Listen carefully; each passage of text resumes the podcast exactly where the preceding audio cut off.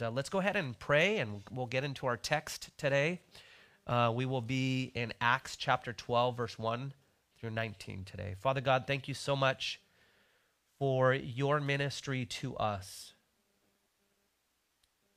Lord, I ask that you would sustain me today, Lord, with my headache. And I just pray that you would keep me focused, Lord, and um, help my, my, my mind to work right.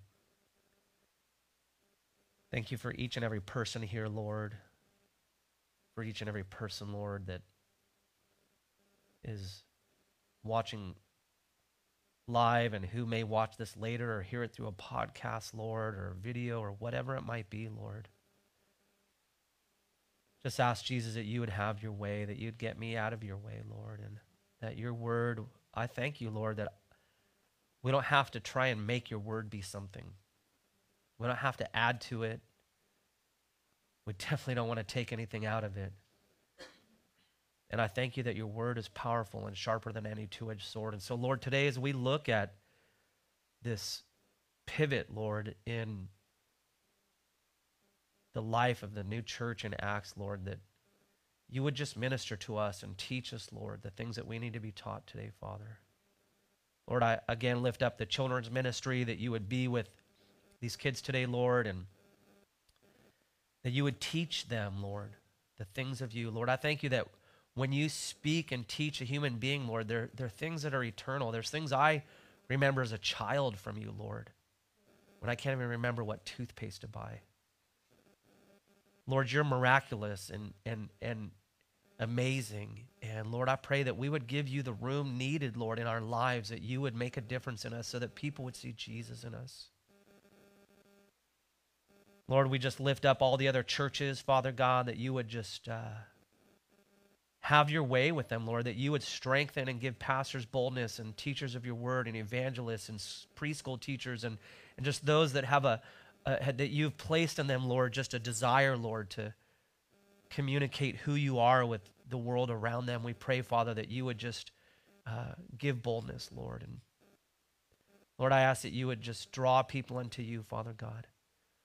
Lord, if there's anybody that has any ailments, that you would heal them, Lord. And Lord, that you would uh, make a difference in the communities that we live in, Father.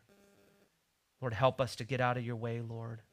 God, I just confess any sins I've committed knowingly or unknowingly, Lord. I, I thank you that when we have bad days, we can talk to you about those things. Lord, that you're faithful and just to forgive us of our sins and cleanse us from all unrighteousness. And you just want us to talk to you, Lord. So I pray, Lord, that our relationship with you would be experiential, Lord, that it wouldn't just be on a Sunday, that it would be every day of our lives, Lord. Just praise you and give you all the glory. In Jesus' name, amen. So this week was interesting. Um, was able to help uh, brother and his son, brother in the Lord. They were out riding on the trails out here off Country Club, and his son wasn't paying attention, and they were on four wheelers, and his son fell off the embankment.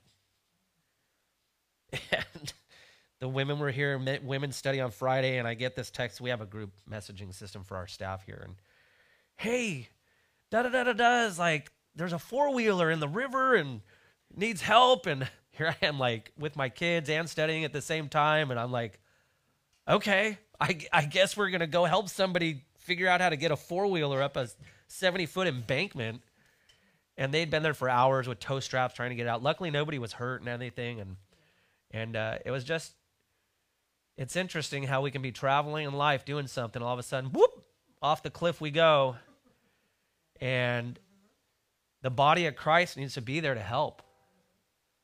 You know, uh, Christianity isn't just about us attending a church and then going home and having lunch and then going to work and that's it. God's gifted us and built us up to be able to be used for people in their lives. And and uh, it was muddy and it was dark. And Elisha came from Live Oak, and uh, him and I hopped in my jeep and I had a cheap come along ratchet system and we pulled this, you know, small four wheeler up. And uh, definitely not the adventure that my friend was planning that day or his son. But man, I was so blessed that his son was okay. And it's just amazing that the Lord had his hand on them. You know, it could have been worse. And uh, I mean, the four wheeler actually went into the river. And uh, then they pulled it up, and, and then the, the ratchet straps broke and it slid back down. And so they were hours trying to get it out before we came. And then when we got there, the gate was locked and the sheriffs had to come out, and it was just a big ordeal. But uh, I got to do donuts with my Jeep Cherokee out there, though, in the mud, so that was fun. yeah. So, oh yeah, we're here for the Bible. Okay, cool. So let's go ahead and get into Acts chapter 12, verse 1 through 19, and uh, then we'll break it apart and see what the Lord wants to teach us. Verse 1 Now, about that time, Herod the king stretched out his hand to harass some from the church. Then he killed James, the brother of John, with the sword. And because he saw that it pleased the Jews, he proceeded further to seize Peter also. Now it was during the days of unleavened bread. So when he had arrested him, he put him in prison and delivered him to the four squads of soldiers to keep him, intending to bring him before the people after Passover. Verse 5. Peter was therefore kept in prison, but constant prayer, I want you guys to think about this. Keep that in your forefront of your mind. But constant prayer was offered to God for him by the church. And when Herod was about to bring him out that night, Peter was sleeping, bound with two chains between two soldiers, and the guards before the door were keeping the prison. Now, behold, an angel of the Lord stood by him, being Peter, and a light shone in the prison, and he struck Peter on the side and raised him up, saying, Arise quickly. And his chains fell off his hands. Then the angel said to him, Gird yourself and tie on your sandals. And so he did. And he said to him, Put on your garment and follow me. So he went out and followed him and did not know that what was done by the angel was real, but thought he was seeing a vision. When they were past the first and the second guard posts, they came to the iron gate that leads to the city, which opened to them of its own accord. And they went out and went down one street, and immediately the angel departed from him.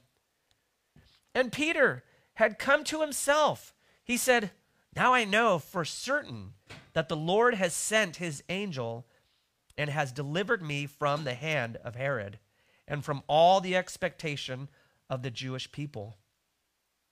So when he had considered this, he came to the house of Mary, the mother of John, whose surname was Mark where many were gathered together. Keep this in mind again, praying. And as Peter knocked at the door of the gate, a girl named Rhoda came to answer. When she recognized Peter's voice, because of her gladness, she did not even open the gate, but ran in and announced that Peter stood before the gate. But they said to her, You are beside yourself. Yet she kept insisting that it was so. So they said, it is an angel. It's his angel. When Peter continued knocking, and when they opened the door and saw him, they were astonished. But motioning to them with his hand to keep silent, he declared to them now, I'm sorry, he, he declared to them how the Lord had brought him out of the prison. And he said, Go tell these things to James, to the brethren. And he departed and went to another place. Then, as soon as it was day, there was no small stir among the soldiers about what had become of Peter. But when Herod had searched for him and not found him, he examined the guards and, and commanded that they should be put to death. And he went down from Judea to Caesarea and stayed there. Quite fascinating what went on. Uh, this is just we we've watched the church go from um, mountaintop to mountaintop to mountaintop. We've watched the Holy Spirit come upon the apostles, the, the, the 150 and at Pentecost, and people get saved. And then we watched that Saul's conversion happen. Um, we, we watched how the, the Lord um, presented the gospel through um, the people that were scattered to uh, Antioch and that the Lord was growing the church in Antioch, which was a Gentile community. Uh, prior to that, we saw that um, Cornelius's house had been ministered to. All of his friends became saved and baptized. And so we've seen all throughout chapter 1 through 11 this amazing work of the Holy Spirit growing his church in leaps and bounds. And then we get to the first verse, uh, 1 and 2 of Acts 12, and the whole situation is different. We see here again how Satan rears his ugly head and uses mankind to try and destroy the work of Christ. This, this, this, this, this King Herod, um, he came from an evil family. It's pretty interesting how the Lord allows this to happen with James, and yet he saves Peter. Why would God allow this? So we see a couple of different things here in this text that I'd like to point out. Um, like I had mentioned, there had been great advancements in the church, and then chapter 12 opens up with the death of the Apostle James. So this this evil man, Herod Agrippa the first, um, he was the grandson of Herod the Great. Herod the Great was the one who had ordered the Bethlehem children to be murdered. Uh, he was the nephew of Herod Antipas, who had John the Baptist beheaded. This was a treacherous and murderous family. The Herods were despised by the Jews. They resented having be, being under their rule. But of course, Herod Agrippa knew that they despised him, and so he persecuted the Christian church to the convenience of the Jews so that he could prove his loyalty to them and that he had this loyalty for the traditions of the Jewish fathers. So, him killing James was a political plot to gain agreement and gain favor from the Jews. And when I say Jews, I mean the Jewish leaders, the Jews that were not Christians. You have to remember that there still is this separation in the New Testament that, that the Jewish people as a whole were still looking and we're still there was a still a large group of Jews that disbelieved that Jesus was the Messiah. And so there's still this political grab, this, this anything that had to do with, with Jesus, this, this, this powerful group wanted to destroy anything having to do with Christ. We read about his crucifixion where you have them, you know, it, it, it's customary to release a prisoner and, and they get into this massive upheaval screaming, release Barabbas, who was a known murderer, and, and crucify Jesus. And that same attitude is all throughout the New Testament pertaining to the Jewish sect of believers, I mean, the, the, the Jewish leaders at the time. And so Agrippa knew that he, he wanted to have approval of this group, even though they didn't like him. And so he knew that they didn't like anything having, having to do with Jesus. And so the church had been this massive growth of Christianity. And also, we see now that it had gone from Christian Jews to Christian Gentiles now, and the Jews even despise the Gentiles even more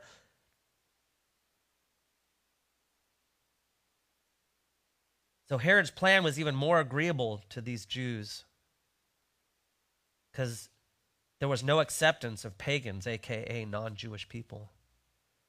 So he began an attempt to destroy the church by wiping out the church's leadership. If you ever want to destroy something, you go for its leaders. You take them out, and the people will flee.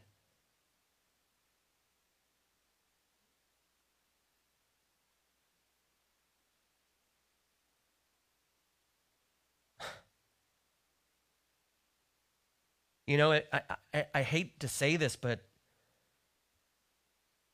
and, and, and don't get me wrong, I, I know that things that, you know, we deal with in this life and in this season right now with this this man made thing called COVID. But the church has been affected by it. And we live in a realm where what we see is physical, but yet God's word tells us that we wrestle not against flesh and blood. And pastors have closed their churches all in the name of safety. But there's nothing safe about being a Christian. Jesus never said that we're to be safe as Christians. Ever. It's not in the Bible. Trials and tribulations. We'll read about that. So, thinking about how King Herod was and he wanted to destroy the church, there's an undermining demonic realm that is at hand right now, taking what is good and making it evil, and what is evil making it good. And the generation that's being affected is the youth group that comes here on Thursdays. Because, see, us adults, we've already gone into our, our habits. You know. And the enemy, and I'm not trying to give Satan any foothold that he doesn't already have or any power that he doesn't have. But as a church, it's important as Christians to recognize how we need to be praying and what's at hand. And I have family, you know, that they haven't gone to church for a long, long, long, long time. You know? And I, I think sometimes we trade our personal safety for what God's called us to live for. And I'm not trying to be cavalier at all. I, I mean, I have a daughter who is type 1 diabetic. I mean, I live in the, in the realm of concern for medical safety. It's my life. But my heart just goes out for the community and the body. And I see, I see this, if we take and we look at what, what what Acts 12, 1 through 19 is. And we can either take the Word of God and, and apply it to our life, or we can just read it as if it's a fictitious novel and throw it away. And see, the Word tells us that this is alive and sharper than any two edged sword. And the communities around us need to know that the Bible is applicable, every part of it in our lives. And you know, I'm not saying that, you know, the church is persecuted in America because it's not really the way it is in other countries. But there's an undertone that's happening. We need to be praying. And we see here how Herod, this Herod, the, this king, Herod Agrippa, he, he, he killed James so that the public would approve of him. We can see that you know, in our local governments even now, that things are being done for approval. They're not being done out of ethics. And so I see this mimicking of like what's happened in Acts and what's happening in our world, but yet in the mix, in the middle of all of that, our God is greater. Our God is more powerful. He is able to save. He's able to restore.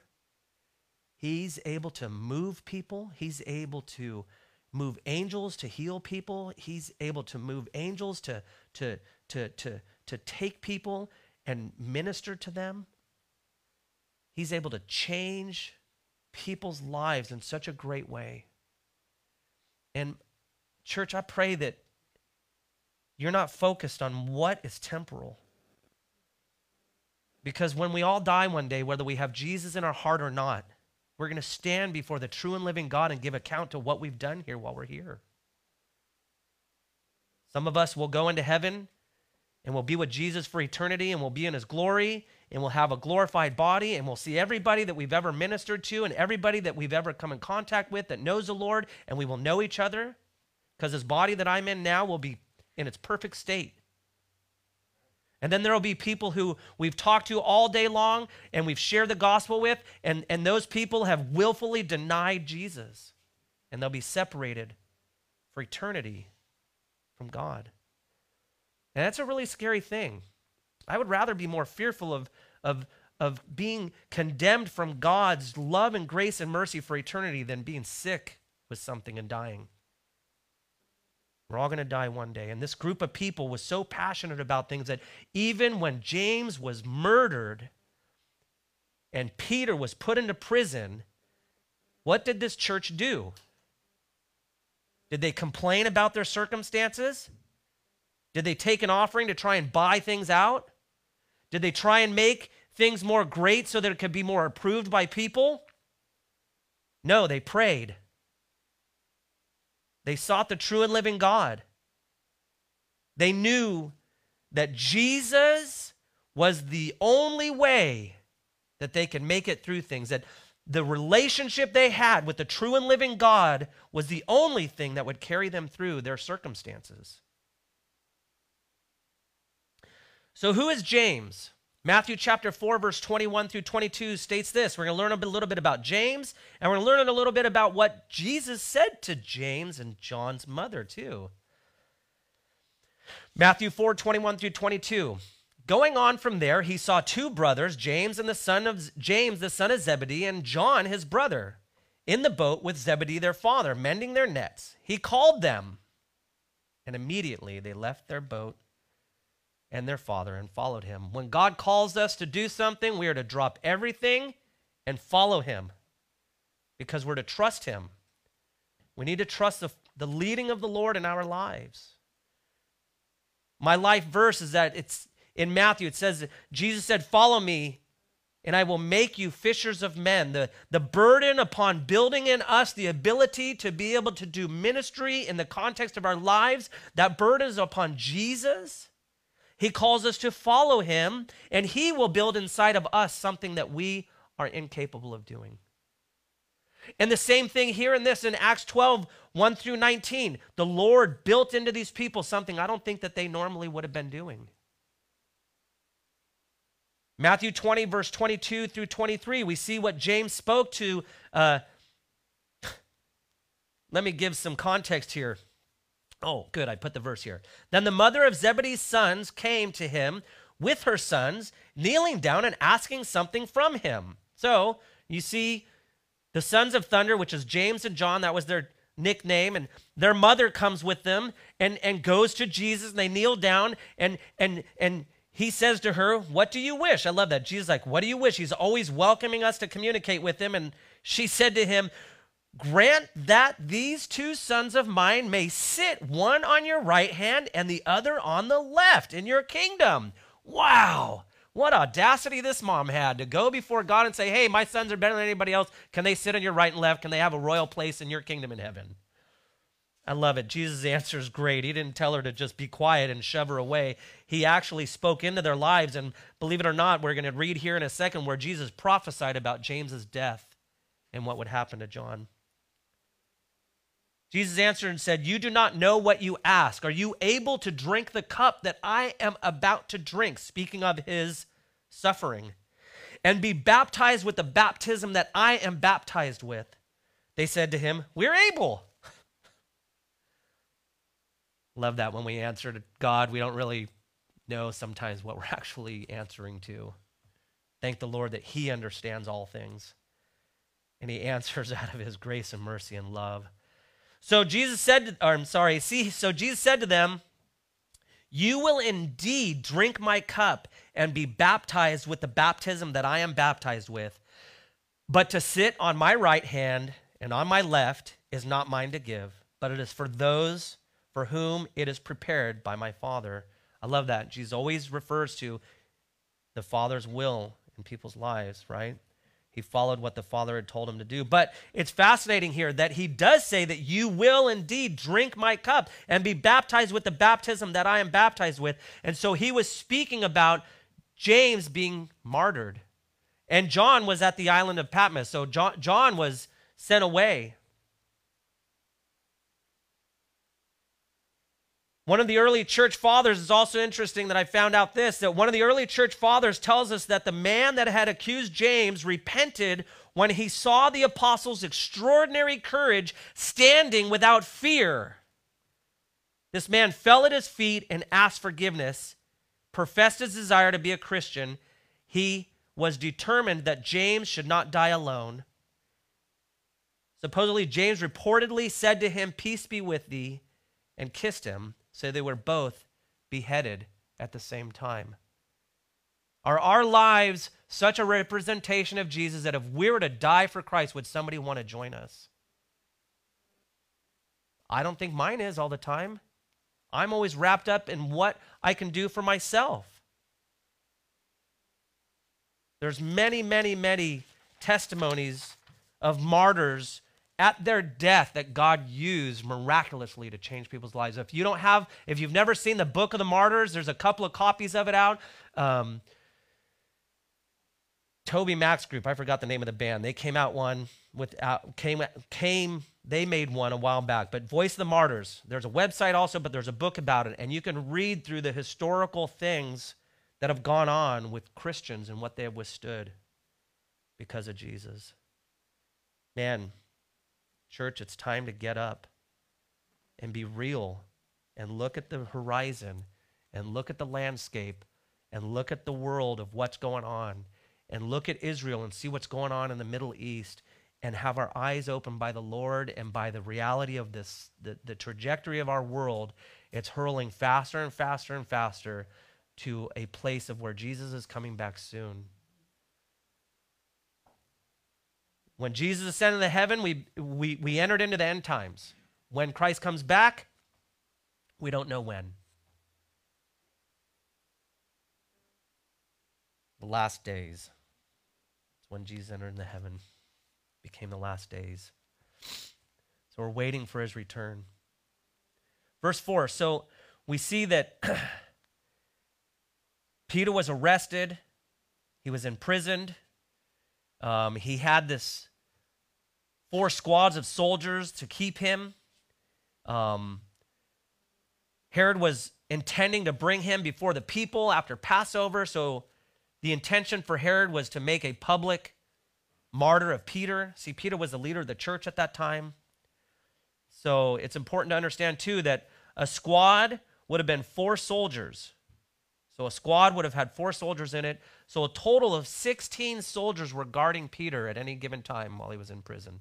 Gosh, he must have been a bad dude. That's a lot of soldiers.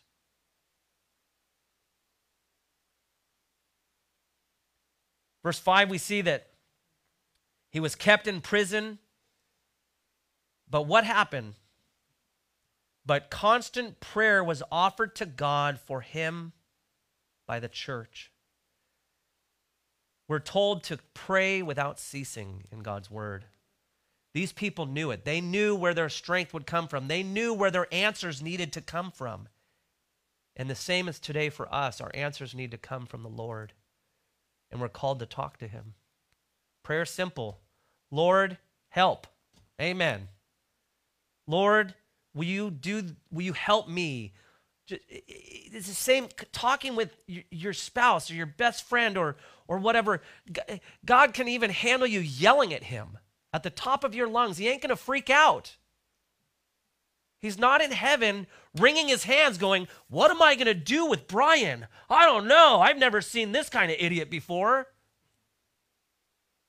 Insert your own name. I'm calling myself an idiot, not you.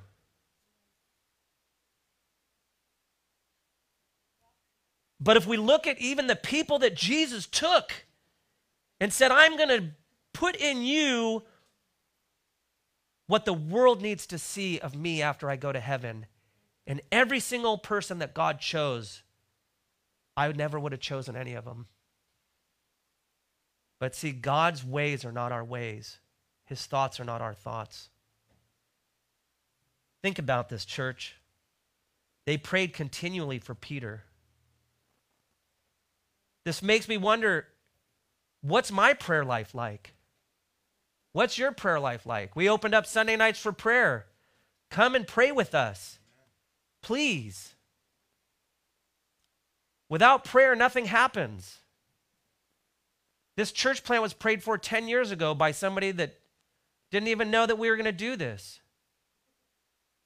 There's people all over the world that are praying for certain things, and God continues to answer those prayers. I might even be bold enough to say that a church that doesn't pray doesn't believe in the power that God actually has to save us from hell. I'm not trying to be heavy handed here, but I look at the context here, and these people had just experienced somebody being murdered and then their leader being put into prison with the intentions to kill him as well.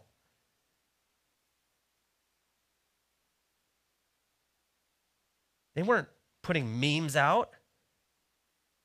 They were praying. We need to be a praying church.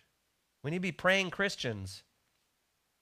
We read in 1 Thessalonians chapter 5 verse 17 through 18 says this, pray without ceasing. In everything give thanks. Thank you, Lord, for whatever. Thank God, thank you for my shoes.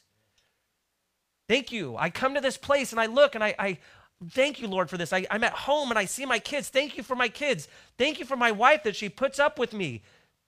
Thank you. We need to be thankful. Thank you, thank you, Lord, that I have a toothbrush. I'm not kidding you guys. We're in a country that is so spoiled that the thankfulness that God actually provides for something, we've lost sight that it's actually Him that has blessed us with all things and not ourselves. It's God that gives us the opportunity for these things. It's like Paul said, he recognized that even, even with his, his pedigree of knowledge and understanding of the Lord and everything, and, and, and that he was a, a this well known person and that all the things that he had, and he still looked at himself and said, Lord, and I'm paraphrasing, but this attitude about himself was like, I am undone without God. We need to have a healthy outlook on what the Lord actually is like for us. And we've lived in a society that has been hell bent literally to remove that from all areas of our lives.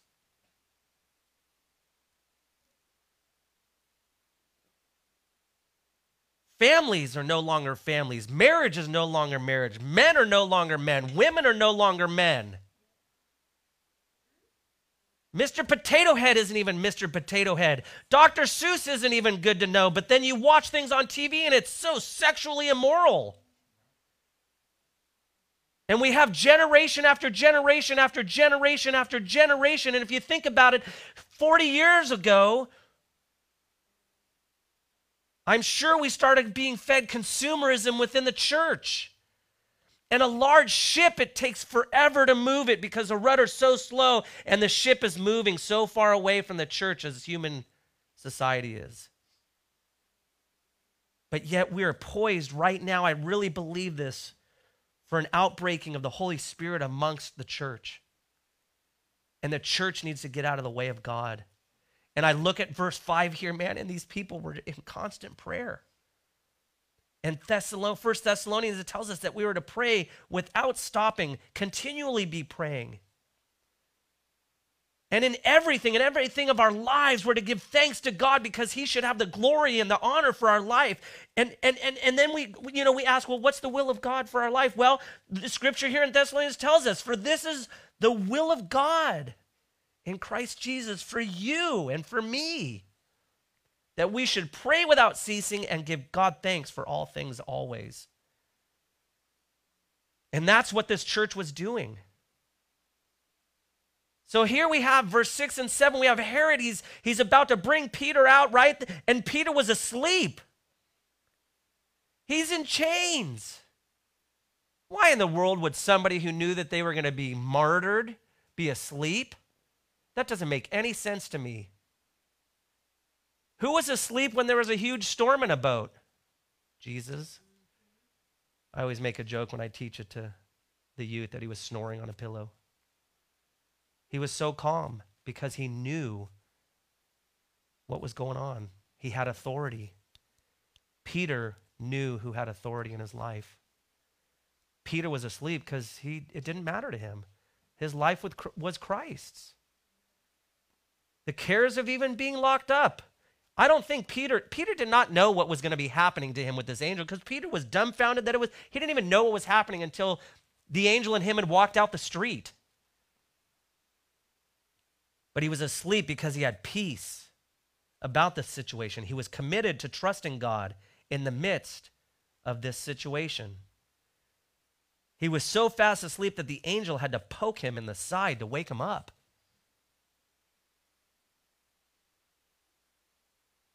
And then this angel says, Arise quickly. And these chains, they just fall off. I love that. When God comes into our lives, excuse me, God is able to remove the chains of bondage in our lives. See, as Christians, we can't be possessed by satanic things, but we can be in bondage because of sinful acts that we do. And we can feel like we're being bombarded mentally. Like this, I'll be honest with you guys, this last week was horrible for me. Gina and I couldn't communicate well. Um, and, you know, and I had thoughts of just like, you know, why am I even doing any of this? I just want to quit. Forget all this. And see what the enemy wants, he wants to put pressure on us in such an evil way, and he knows how to incite our insecurities and cause us to focus on, like, for a whole week, it's like my wife and I were just, ugh. I couldn't study. And when I'm off with my wife, because she's my best friend and it just really affects me emotionally.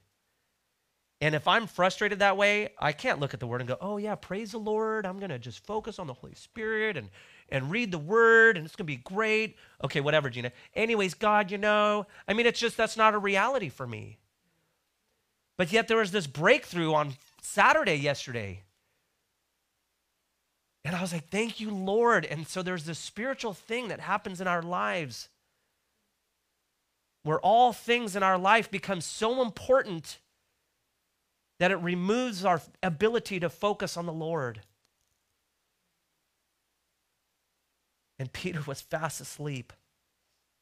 He was focused on the Lord. He knew his God was able in life or death to protect him. And his chains fall off.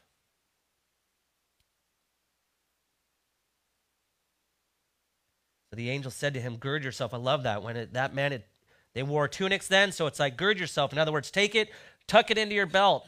Be ready, you're going to run. Whenever a warrior would go and fight, they would tuck their tunic in. It, would, they had, you know, you can't run with your tunic down; it gets in the way. So the angel's like, put it, put things in place so that you can get out of here appropriately. I love that. tie on your sandals. So this is all happening. Here's these guards chained to Peter. The chains fall off, and and and this angel's having a conversation with him. And Peter is in a daze. He doesn't really know that this is really happening. He's he's just okay. And so he's tying his sandals on. I mean, Peter was so relaxed he kicked his shoes off.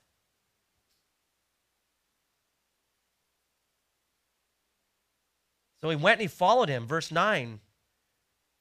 Did not know that what was being done by the angel was real, but thought he was seeing a vision. So they're walking through this prison and they're past the first and second guard posts. So Peter's walking by these guards. Did you know that God can blind people? For his glory? Was it you that were telling me about that, Angelina? About in Germany with Bibles? Yeah.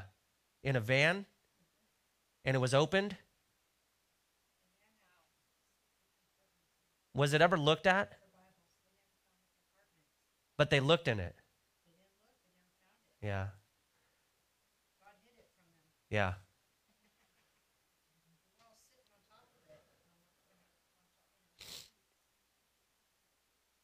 And so I, I almost would think that these guards are awake. They're Roman guards. If they fall asleep, if they, I mean, look what happened at the end of this context. Herod killed them.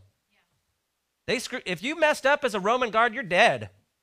There wasn't oh, oh, you know, we'll put you in the brink, or you know, we'll you'll get a dishonorable, you know, misconduct and discharge or whatever. You were just dead, and they knew it. And so these guards weren't asleep. The Lord blinded them. This and and Peter, they're walking through all the different gates. the first gate, the second guard post, the first guard post. They come to an iron gate then that leads out to the city. So I imagine like Peter's just walking with this angel through the prison walls and everything. And okay, well, we're just going. Amazing. But I don't want you to lose sight of what was entwined with this the constant prayer that was offered to God for him by the church. And then we see in verse 12 the angel who had set Peter free. I'm sorry, verse 11. Peter came to himself and he said, Now, for certain. So he comes like in other words, he's like, oh, okay, I, I, the angel's gone, so he's just standing there by himself. Okay, well, I'm outside the prison, so everything that I just experienced must have been the Lord because, and this angel must have been real. So then he goes to the house of Mary, the mother of John, whose surname was Mark, John Mark. And what, what do we see in verse 12? They were gathered together praying. So I love this. The Holy Spirit gives us an account. Prayer must be really important for a church. I'm not trying to sound cynical, you guys. I apologize, but man, join us on Sunday nights. Everything else in your life will be more important than prayer. Go, anyways.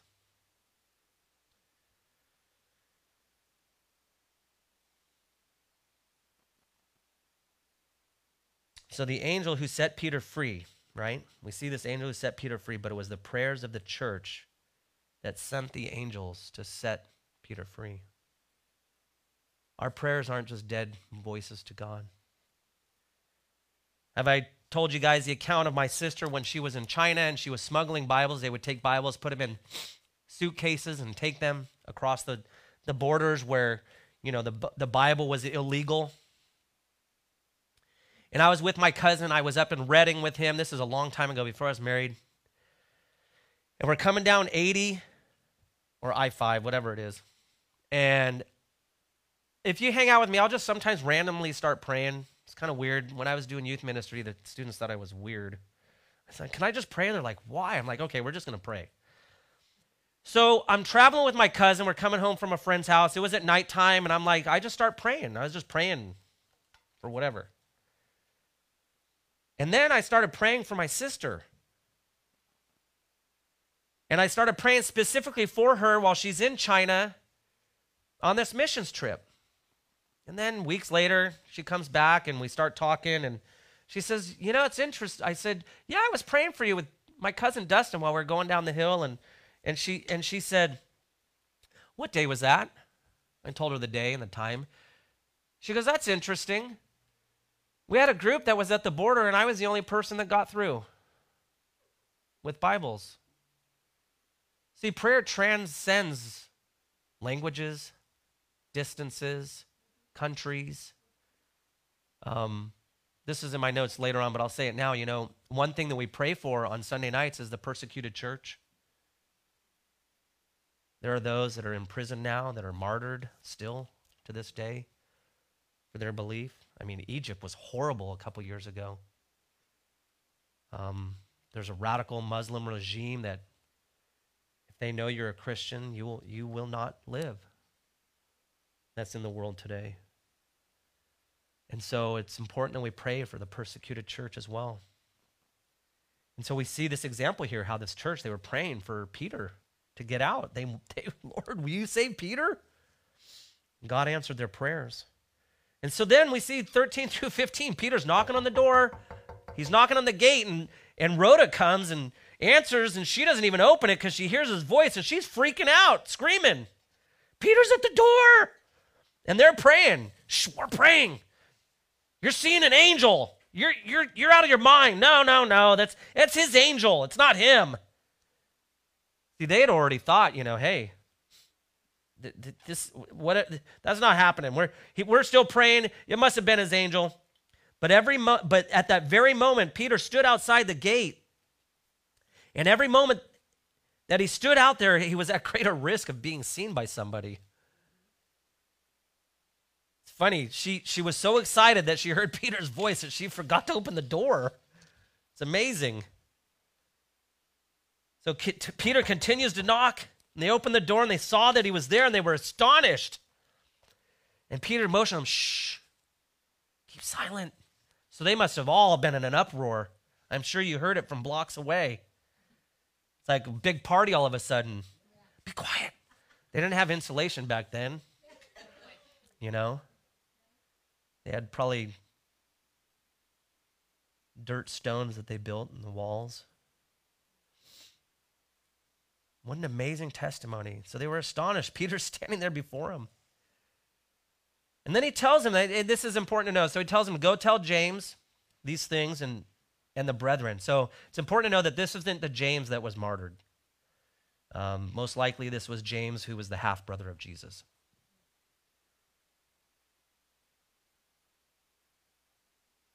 So then we see in 18 and 19, Herod must have been ticked. And I'm sure it says that there was a stirring amongst the guards amongst the soldiers, they must have been freaking out. You know, did you let Peter out? Did you? Did you? Billy, why are you drinking on the job again? Who knows what they said? I'm, I'm totally embellishing. But I mean, you know, I mean, just that whole situation, they knew they were going to have to answer for what happened. They knew what was going to happen to them. So we see that Herod had put them to death, and then he went down from Judea and Caesarea and stayed there. So God allowed Herod to kill James, but he kept Herod from harming Peter.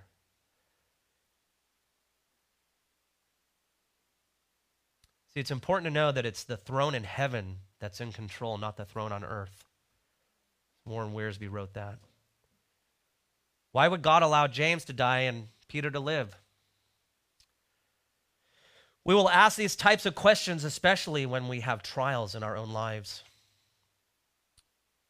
See, we need to trust God that He is in control, and all that happens in our lives is part of His sovereign will. It is all for His glory. There's questions that we'll have and we'll never be able to answer. Why does God allow things? I don't know. I'm not God. It's important that we don't try and humanize God when things like this happen. Um, and, it, and, and, and I'm not saying, oh, yeah, everything's happy go lucky and, you know, you're a good Christian if you could just trust the Lord and let it all fall off like a, you know, water off a duck's back. No. We're human. I don't think God says, hey,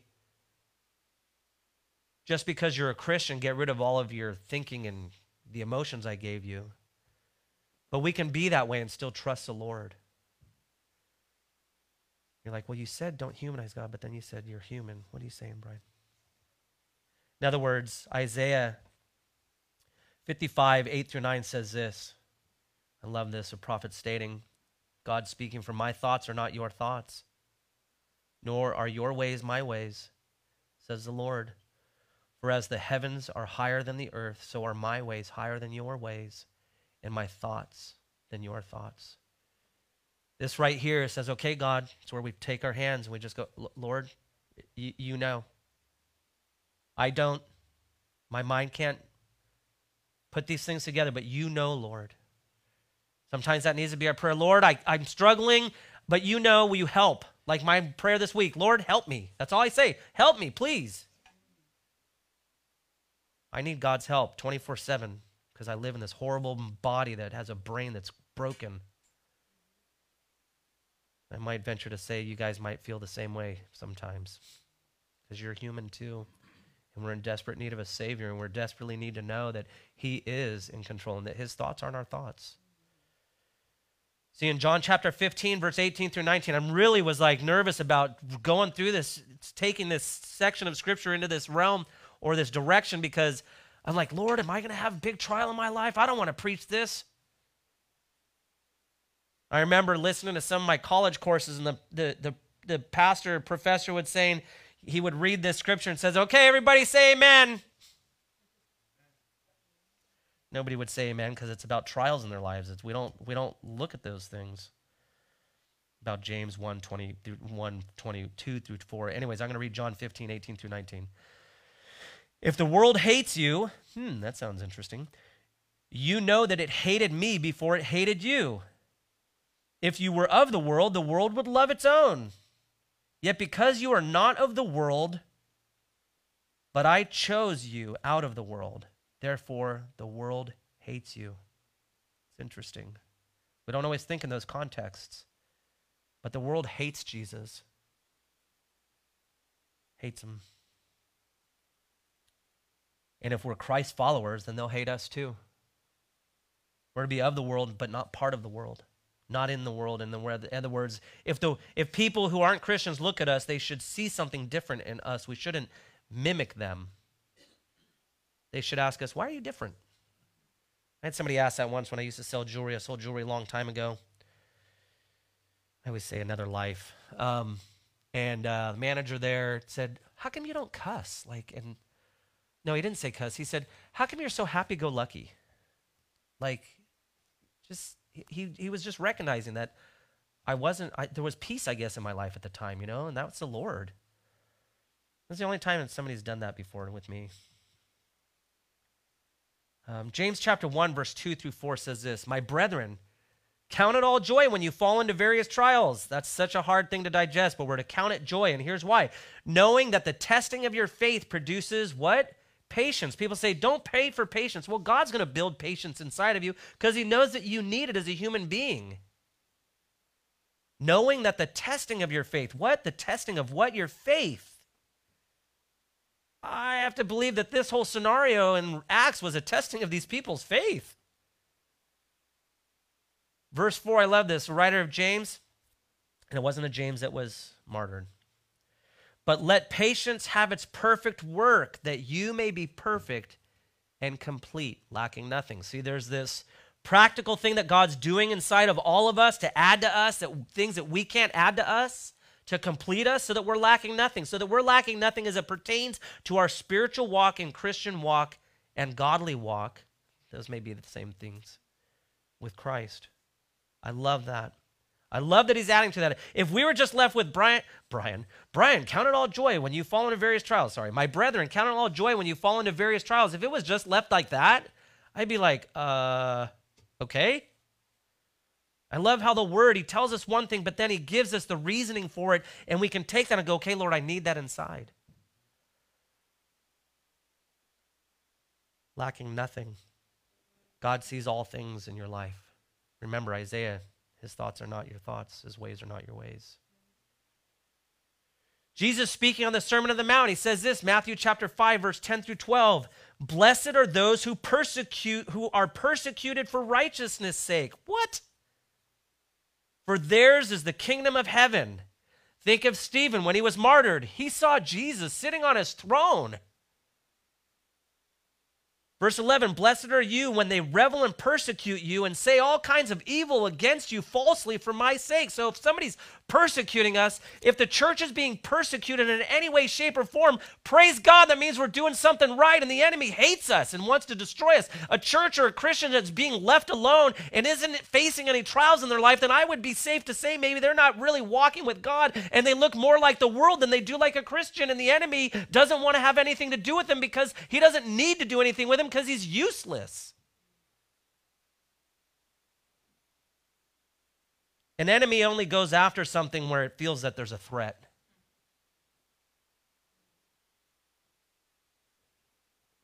And I watch how we, we felt as a church to, to launch this youth ministry when hardly anybody attends here really that has any teenagers at all. And so, in the grand scheme of planning an organization for church, you'd say, well, that's stupid. Why would you do that? There's nobody in your congregation that has any teenagers that you know of. But yet it was on my heart. The Lord is like, hey, these kids need something. And, and, when, and we need to be sensitive to the leading of the Holy Spirit in our lives so that we're able to take a step of faith. Faith without works is dead. If we're not stepping out in faith, then maybe we don't have enough relationship with God to actually have any works in our lives that show that we have faith in God. And this isn't speaking about a preacher doing this. Is, this is a requirement as Christians. If you read all through this, con- people came to know the Lord in droves because They look like this guy who the historian wrote about, the, the, the guy who uh, w- decided to come to know the, the Lord in the middle of James's martyr. What is that? Something drastic was happening in these men and women's lives where people wanted what they had even while they were dying. Man, God forgive us. I think we're so far off sometimes from what the Lord really has asked us to be, and really not asked us to be in our strength, but asked us to follow Him in His strength to do. Blessed are you when you fall when, when they revel and persecute you and say all kinds of evil against you falsely for my sake. Rejoice and be exceedingly glad, for great is your reward in heaven. For so they persecuted the prophets who were before you. And you know, some of you in this room, you're like, Brian, I, I'm doing what you're saying. I'm following the Lord. Uh, my life is this. Praise the Lord. But I read this text, I'm like, man, are we, am I living this way? Or am I so caught up in everything else? Am I praying this way? Do I trust the Lord this way? Am I, it, do I take everything with joy and, and, and am I grateful?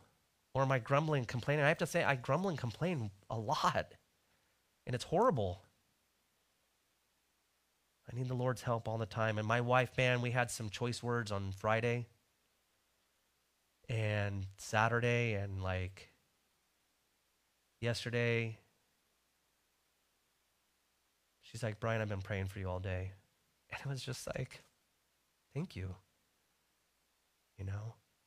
And it's amazing when the Lord allows his grace and mercy to be seen in us as human beings. And I don't I don't always deserve that from her. And thank you, Gina for loving me. She's back there trying not to cry. See, we're a small church. We can be open, I guess. I don't know if we had a church of 5,000, I'd probably see the same thing. Okay, put a spotlight on my wife way over there. I've always been that way. It was odd for me to wear ties and sell real estate and jewelry. I don't know how I was ever doing that. I was told once that, could you imagine Brian on the golf course? he'd get kicked off because I'd be too loud and out of bounds in my attitude. I don't know. So, Romans chapter 8, verse 31 through 39, I want to leave us with this and with Hebrews 13, 3. And it's very important because we've kind of spoken about some heavy duty things. And this Romans 8, man, I was told by my dad, read 6, 7, and 8. 8's a great chapter, but 6, 7, and 8 is a great consecu- consecutiveness of chapters together, but we're going to read eh, Romans 8, 31 through 39, and let's receive this as actually who we are and what God has given us. It says this What then shall we say to these things? If God is for us, who can be against us? I want you to think about that. When it says God, it's not, oh, you know, I got this attitude of God because I've gone to church so much. This is the God of the universe, the one who spoke all things into existence, who holds all of our lives in his hands, who actually gives breath to human beings. And it states here the totality of God is for us if he is for us, the question is then no one's going to be against you. That's how it's stated. 32, and we're going a little over, I'm sorry. He who did not spare his own son, but delivered him up for us all, how shall he not with him also freely give us what? All things. Who shall bring a charge against God's elect? It is God who justifies. In other words, who's going to really bring something against you that's really going to do anything against you? If your life is written in eternity and you're going to be in heaven one day, then really, what is really so bad about things that go on in life except that we're trying to process things through our human nature and not really look at how God looks at us and the character that God gives us by the power of the Holy Spirit through his word. And we see this. How shall any charge come against God's elect? It is God who justifies. In other words, he has the final say. Who is he who condemns? It is Christ who died and furthermore has also risen. So, in other words, the condemnation of mankind to be separated from God for eternity that started in Garden of Eden, and we see proto evangelium that's in there in the chapter 3 of Genesis when Jesus was going to stomp the head of Satan. And we see this here. Who shall who, who is he who condemns us? In other words, God's the only one who can justify. He's the only one who can condemn. In fact, in John it says if you don't believe in Jesus, paraphrase it, you stand condemned already. It's the disbelief that brings condemnation. It's not God. Hell's not destined for human beings. It's there for Satan and all of his demons. But you know what? Because he's a just God, if you don't believe in Jesus, then unfortunately you're going to be separated from him because he's going to give all of us every opportunity we possibly could have while we still live here on earth because he wills no one to perish but all to come to repentance. And so we could take this verse 34 through 39 of Romans 8, 31 through 39, and we can grab this and take ownership of it and say, Yes! It is Christ who died and furthermore is also risen. So, in other words, it's not just his death, it's his resurrection. Who is even at the right hand of God. It speaks of his ascension. Who also makes intercession for us. So he only, he not only took the sting of death away, he not only died, he also rose. So it satisfied all prophecies of him being the actual Messiah, conquering death and sin. And then he's at the right hand of God, so he's at the royal strength position in a kingdom. And then he's interceding for us, so he's praying for us, so he's personally talking to God. He's praying for us personally.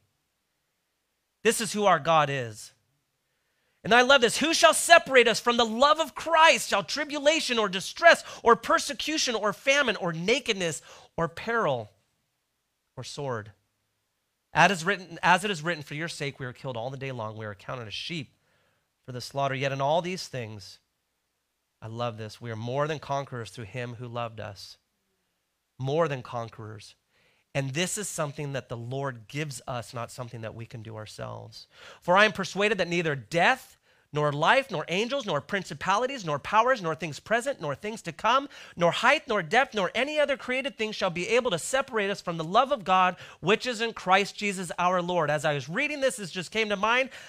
I challenge you, and I need to do this myself. In line at a grocery store, say, hey, can I read something to you? And read this to somebody and watch. Majority of people don't know that this is who God is and what his word says about them. Could you imagine if people heard this? I, I remember one time when I was working at Yuba College and I was doing groundskeeping, and there was a, a young guy that I was working with, and I just started reading Genesis to him, and he'd never heard it in his life. He never heard Genesis about how the world was made, ever. And he'd gone to Catholic church all his life. I said, anybody ever read this to you before? He goes, nope, I've never heard this in my life. You never know what God's going to do if you take a step of faith. So, again, let's remember to pray for those that are in prison today for their faith, the persecuted church. Yeah, Canada has a pastor that's actually locked up.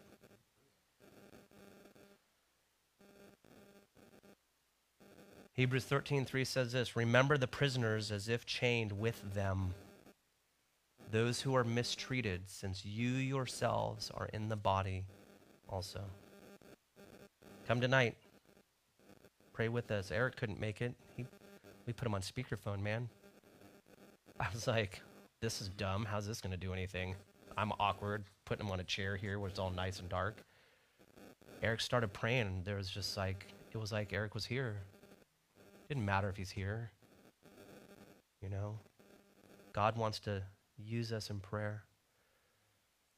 What a radical thing the Lord did in the early church, and will continue. Herod, Herod's, Herod's demise came about. He was so arrogant. God wiped him out. We'll read about that later. We'll continue in this saga of how God uses regular people to further his church, and he's doing it today, and he wants to do that through all of you here.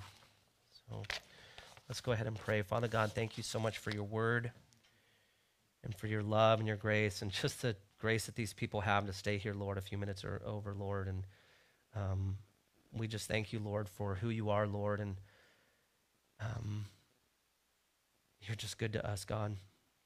And even when there's trials and temptation and frustration and uncertainties, Lord, we're to call upon you and talk with you.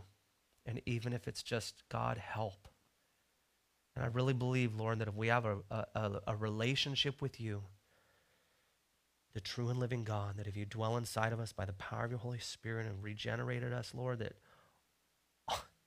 I don't think you need much more from us, Lord, is help, Lord. And Father, I just pray for each and every person here right now, Lord. myself included, will you help us, God? Will you help us to love you with all of our heart, mind, soul, and strength? Lord, I pray for our families, those that don't know you. Will you help us to pray, remember to pray for them, Lord? Um, Lord, I pray for marriages, Lord. I know some have been difficult lately, and I just ask, God, that you would just do a miracle. I pray for restoration of relationships, God. Lord, help us when we're bitter and critical and help us. We need your help, Lord, as human beings. I just pray that you would protect us, Lord, in a way that would glorify you. Thank you for the children's here, children that are here and those that have stepped up to serve the children in this ministry. And we just pray for their lives, Lord, that you would speak their name audibly, Lord, even in their hearts and minds, God, that you would raise them up to be mighty warriors for you in a world that I can't even imagine how much against Jesus it's going to be in 20 years from now if you don't come by, by then.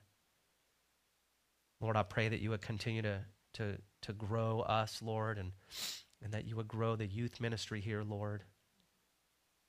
And uh, just thank you so much for what you're doing, Father God. Thank you for the season that we're in and we have a place to celebrate Easter publicly. I just pray, Lord, that you would have your way, Lord. Um, thank you for everybody here online or in person, that you love them so much, God. Just be with them, Lord, in Jesus' name. Amen.